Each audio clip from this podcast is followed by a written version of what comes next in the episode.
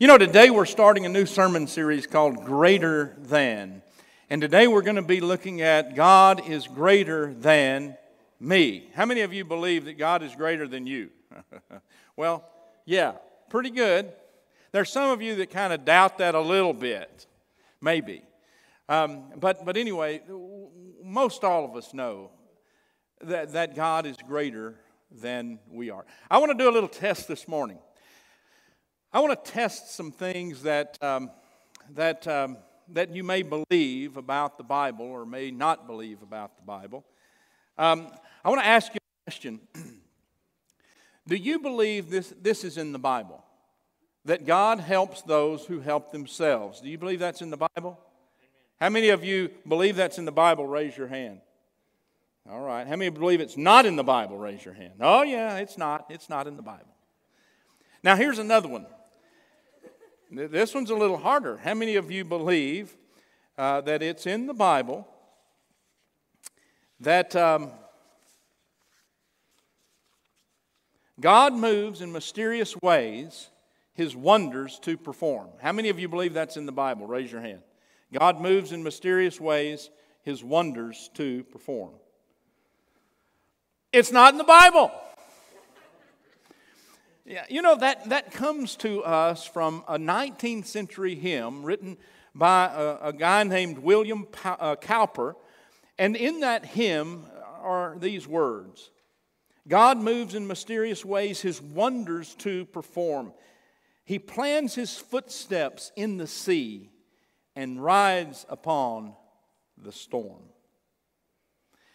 You know, this particular uh, non verse in the Bible is really capturing what we understand in the Bible is this uplifting of the mystery of God, the mystery and the wonder of God that is definitely in the Bible. And not just in the Old Testament, but also in the New Testament. Paul, in Romans, the 11th chapter, Paul said, Oh, the depth of the riches, both of wisdom and the knowledge of God. How unsearchable are his judgments and his ways past finding out. You know, the ancients had this understanding of the mystery and the wonder of God that, that we may have lost somewhat. The ancients wouldn't even spell out God, Yahweh. They, they would leave out certain letters in Yahweh because they believed God was so great that you didn't even say God's name. You know, the Holy of Holies was a part of the temple where uh, it was believed by the ancients that the, the, the, presence of God could be found. And, and, and therefore, the high priest only went into the Holy of Holies one time a year because it was so awesome. And, and then the high priest would go into the Holy of Holies with a rope tied around his ankle in, ca- in case he saw God and God's presence was so powerful that it killed him. They could drag him out. That understanding of, of who God is was so powerful among the ancients of our faith in penning the Bible. And we've lost some of that in our culture today. I want us to listen to the words of Isaiah, the 55th chapter, beginning with the sixth verse. And I'd like to ask us to stand for the reading of God's word. Seek the Lord while he may be found. Call upon him while he is near. Let the wicked forsake their way, and unrighteous their thoughts. Let them return to the Lord, that he may have mercy on them. For my thoughts are not your thoughts, nor are your ways my ways, says the Lord. For as the heavens are higher than the earth, so are my ways higher than your ways, and my thoughts than your thoughts. For as the rain and the snow come down from heaven and do not return there until they have watered the earth, making it bring forth and sprout, giving seed to the sower and bread to the eater, so shall my word be that that goes out of from my mouth it will not return to me empty, but it shall accomplish that which I purpose and succeed in the thing for which I sent it. For you shall go out in joy and be led back in peace. The mountains and the hills before you shall burst forth with song, and all the trees of the field shall clap their hands.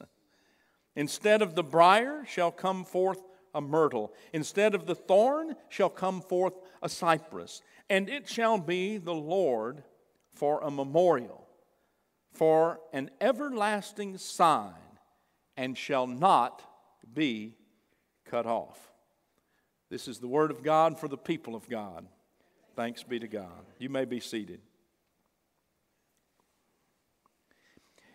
You know, this, this scripture, and we need to understand how much of the Bible was written in a pre scientific day. And, and there's a lot of the Bible that doesn't explain things because the writers of the Bible don't know these things. And, and so, in this pre scientific world, it was so easy to understand that that which we don't understand, that which we could not explain, would be attributed to God. If we couldn't explain it, then we just said it's a mystery, and mysteries were ascribed to God. To the ancients, even out of this text that we read today, they didn't understand how night and day came to be. In fact, their understanding of, of the cosmos was off base, it was false, as we know today. They couldn't understand how the rain fell from heaven and how a, a, a, little seed would sprout and grow and a plant would become. That was a mystery. They, they couldn't uh, explain why the wind blows and why the tides go out in the ocean and come back. They, they didn't know why that happened. They just said, it's God. They didn't understand childbirth. They didn't understand the mystery of how um, a, a, a, a, little person would come into the world as a baby. They just said it's God. To, to the pre scientific person, everything that they couldn't explain, all of the mystery, all of the wonder, was just said to be God with a lot of abandonment in doing so, with no shame.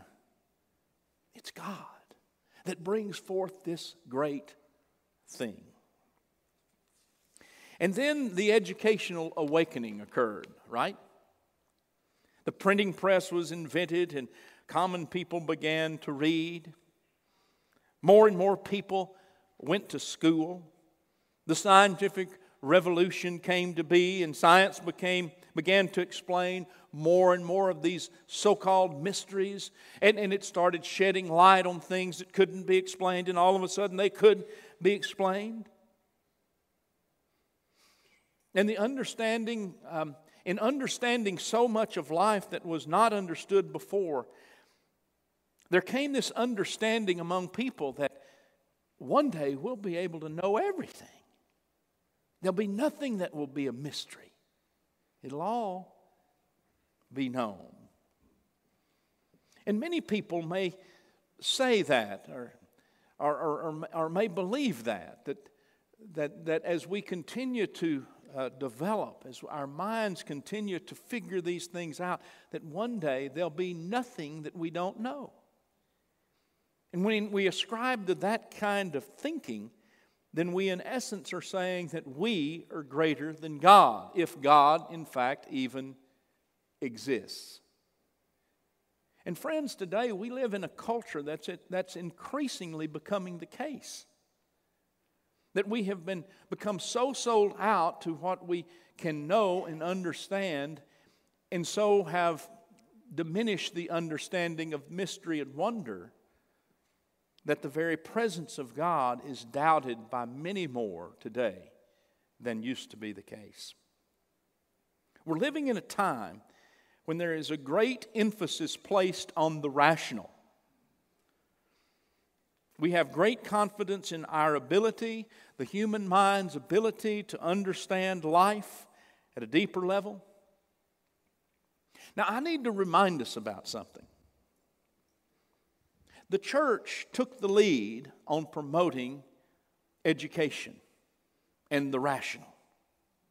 When you look at education, even in our country, our young country, over the past 300 years, Most of the great educational institutions were started by the church. Yale and Harvard were Puritan schools. Princeton was a Presbyterian school. At Princeton, even today, there's an ancient Latin verse that says, Under God she flourishes. In other words, this, this, this higher education institution flourishes only under God because God is greater than she. Did you know that Vanderbilt and the University of Southern California were Methodist affiliated schools once upon a time? Did you know that Syracuse and, um, and also Northwestern in Chicago, also Methodist affiliated? And, and we, United Methodists today, we are proud of Duke and Boston University and Emory and, and SMU, and, and of course the centenary gents from Shreveport, Louisiana. United Methodists have always valued education and being able to grow our minds. We often say, don't park your brains on the outside and come into worship into an irrational understanding of God. Much to the contrary. We, we value loving God with our heart, mind, soul, and strength. We encourage us to think, and especially to think about God and God's ways. And, and therefore, there are so many different uh, views and so many different opinions. And, and we United Methodists have been in, we've been comfortable with the fact that we don't all have to believe alike, but that we all are in search of the truth. It's a common venture.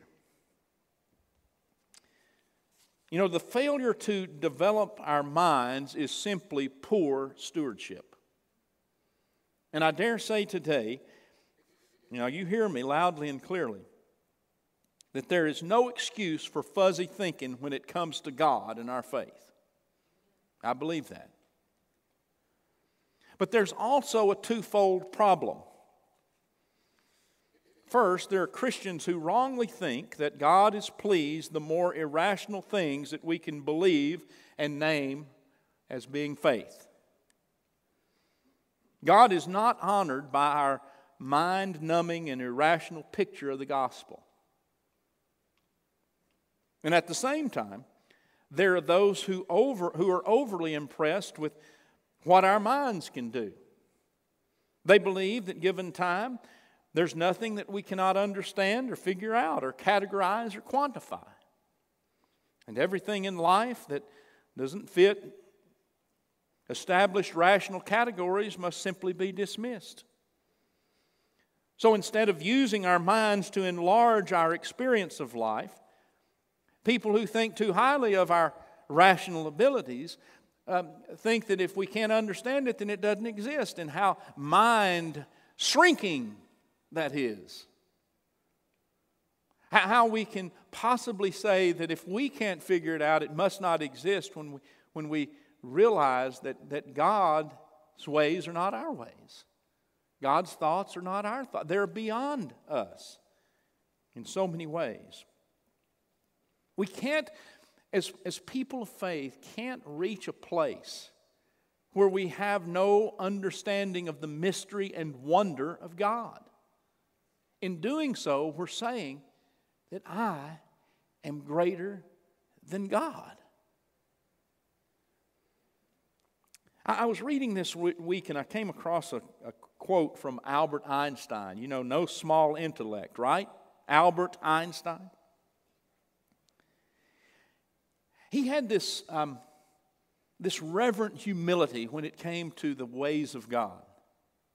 He wrote this the most beautiful thing we can experience is the mysterious, the sense of wonder in the presence of something partly known and partly hidden. The one to whom this emotion is a stranger, who can no longer stand wrapped in the awe and wonder, is as good as dead, is a snuffed out candle. That's pretty strong. You know, I'm impressed with the fact that this brilliant scientist who understood so much still made room for the mystery and the awesomeness and the wonder of God, realizing that he would never, ever figure it all out, that it's impossible to know all. And that there is a place in our lives that brings us life and excitement and satisfaction when we can say, We're not going to know it all. That's part of the mystery and the wonder of who is God. H.G. Wells, in a book called The Soul of a Bishop, talks about a conversation a bishop was having with an angel. And, and how um, the angel was trying to explain to the bishop that all religion was in search of truth. And, and that, that these quests of truth was what uh, really did please and honor God. And, and the bishop said to the angel, but the truth. You can tell me the truth, can't you? You can tell me the truth. And as H.G. Wells describes it, the angel cupped his hands and put it over the bald head of the bishop, and then affectionately began to stroke the bishop's head and said, The truth I can tell you. I can tell you the truth but this can't hold it. This little box of brains is not big enough to understand. You know, there's much in life that we can't understand. There's much in life that we just have to chalk up to the mysterious, wonderful nature of God.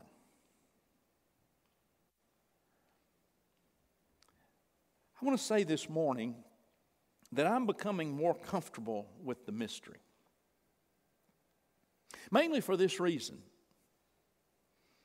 I deeply believe that God is like Jesus.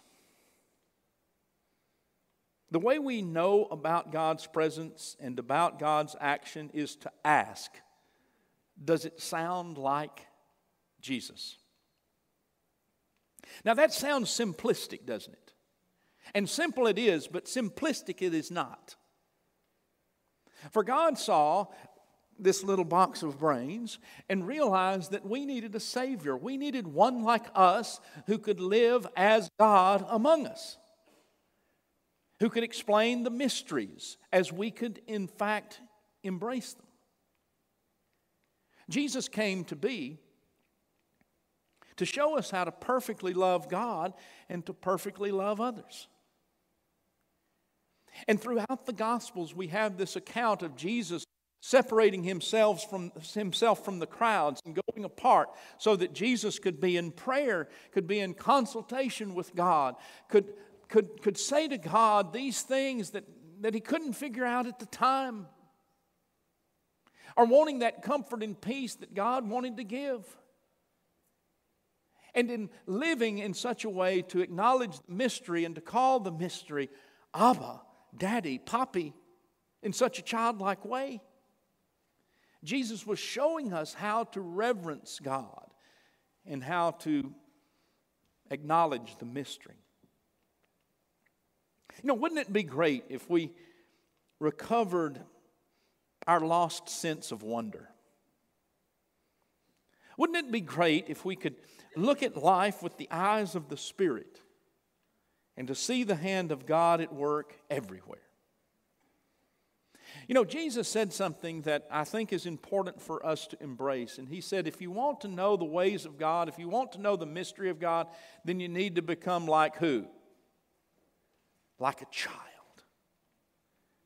Because Jesus saw in children that awesome excitement about everything in life. Life is like there to be discovered, and, and the things that you didn't know you didn't worry about. And, and you had that kind of childlike faith and that kind of childlike trust in the God of truth. You lived in such a way that was happy and free and full of peace. And that's what Jesus wanted and wants for all of us. You know, I close with this. On Friday, I was um, at my parents' home, and I was really enjoying the way that they were living into their new home. I, I really loved seeing how much peace had come their way. Now, on Friday, it was raining. In fact, it was thunderstorming. And I want to remind you that my parents' home was burned uh, in a lightning storm, struck by lightning and burned to the ground. So, when my parents built this new home, they did not build it in an irrational way. There are 10 lightning rods on my parents' new home. 10! Talk about overkill. And yet, they would be the first to say that there have been so many things that have happened that you could only attribute to God's mysterious ways. There's so many things that happened that they could not have planned, could not have expected. And when these things have happened, it's been identified as a blessing. And it's been attributed to a God who cares and who loves us. You know, after the storm subsided on Friday, it was kind of coming and going, but at one point I looked into the sky and there was a double rainbow two rainbows. So I went into the front of the house and I took a photograph of, of their house, their new house, and over that house were these two rainbows. It was awesome. And of course, when we people of the Judeo Christian faith, when we see a rainbow, what do we think about? We think of Noah's Ark, don't we? We think that the rainbow is a symbol of hope, right? That God put the sign in the sky. But when we think of Noah's ark, we think of that story about how God came to Noah and said there's going to be this great flood. He built this big boat called an ark, and he got animals to come in two by two. And if there's ever a story in the Bible that our rational minds just say, whoa, that's a little, uh, hmm, don't know if I can go there. I mean, we ask questions like, well, I wonder if there were two dinosaurs on the ark. Or I wonder, since there were just such a small few people who um, escaped the flood, how they, pop, how they possibly would um, repopulate the earth. I mean, when we go there, we get all kinds of weird things, right? And yet, that was never the intention of the story. It wasn't to be about the flood, it was to be about the rainbow. You know, you know, we do disservice to the stories of the Bible when we try to make them into some sort of science book or explanation. The story is a story that is meant to uplift the fact that there are floods that come in life. Did you know nearly every major religion has a flood story that's different than ours? But our story is about what happened after the flood. When God put the bow in the sky. When God, in essence, said to you and to me, there's nothing that we face in life that we don't face without the mysterious wonder of God. That God has promised in the rainbow that He's going to be here with us when the floods of life come. That God will bring purpose out of that which seems to be senseless that God will bring redemption out of that that seems to be completely void of redemptive quality. Friends, I'm glad I saw that rainbow because it reminded me again that there are things in life that we just don't plan. And that there is a mysterious wonderful, amazing, loving, forgiving, creating God who never sleeps nor slumbers. And if we can't get in touch with this little box of brains, with the fact that we can't ever understand it all, but one thing that we can say we understand by faith is that God is always God, and we are always His children, and that God desires the very best for us in this life and the next. Amen.